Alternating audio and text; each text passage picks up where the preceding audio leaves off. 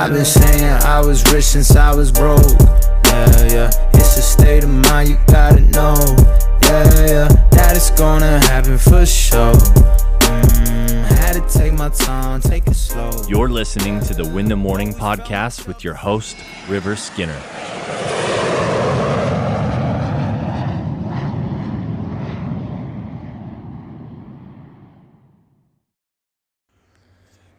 Today's topic is the most important relationship that you have is with yourself.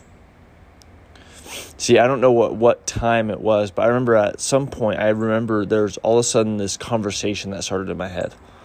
Right? It was like when I was like 10 or 11, I was young, and all of a sudden I started, I was able to conversate with myself. I started to notice the thoughts that I was having, right? We always have this conversation with ourselves. For example, if you wanted to tell yourself inside of your mind right now to say hello, you could tell yourself to say hello inside of your mind and you could have it repeat over and over and over again.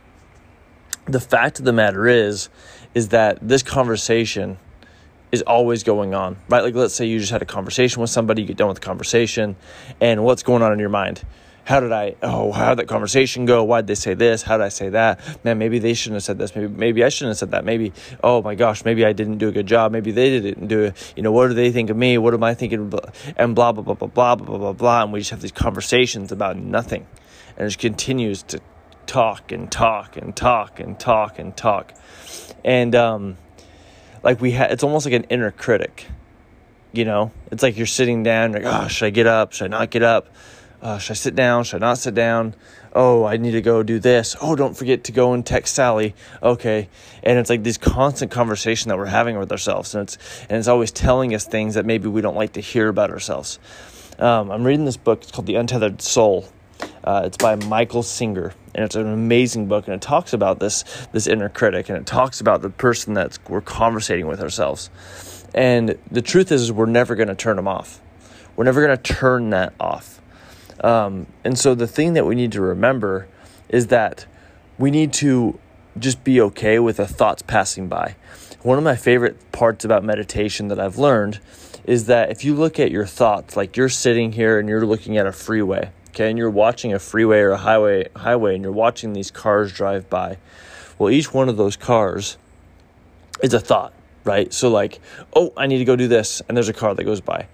And what happens is, let's say it's a red Honda Civic. We look at that red Honda Civic, and instead of just watching it pass by and not moving our head, we look at that red Honda Civic and then we start following it.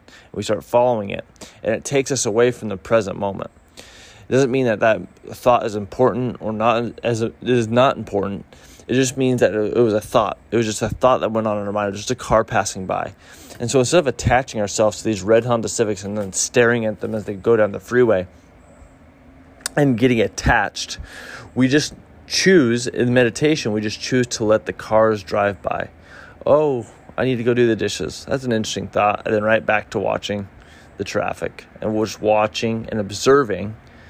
That's the best way to put it. Is you're observing your thoughts walking by, knowing that you are not your thoughts this to me is an important practice. The reason why is because if we continue to hold on to these thoughts as if they are us, as we are the identity of these thoughts, our thoughts go crazy. We think a lot of crazy things.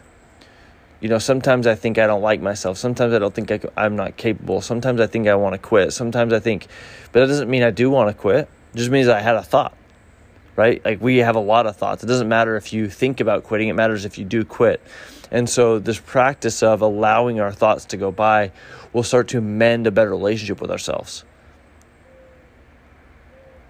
And realizing that we are not our thoughts. We are mere like we are just the observer of our thoughts. That's all. And so I'm going to invite you guys to spend 10 minutes and just meditate and use that practice. Think of thoughts as just cars driving by on a freeway. And as one drives by, just continue to let it drive by you know, and this happens all the time. Like, eh, there's going to be something emotionally triggering. Like, let's say, for example, you see one of your ex's cars, right? She drove, drove a blue. What I see a car right now. I see a silver. I see a silver Nissan Sentra or something. So she used to drive a Nissan Sentra, okay?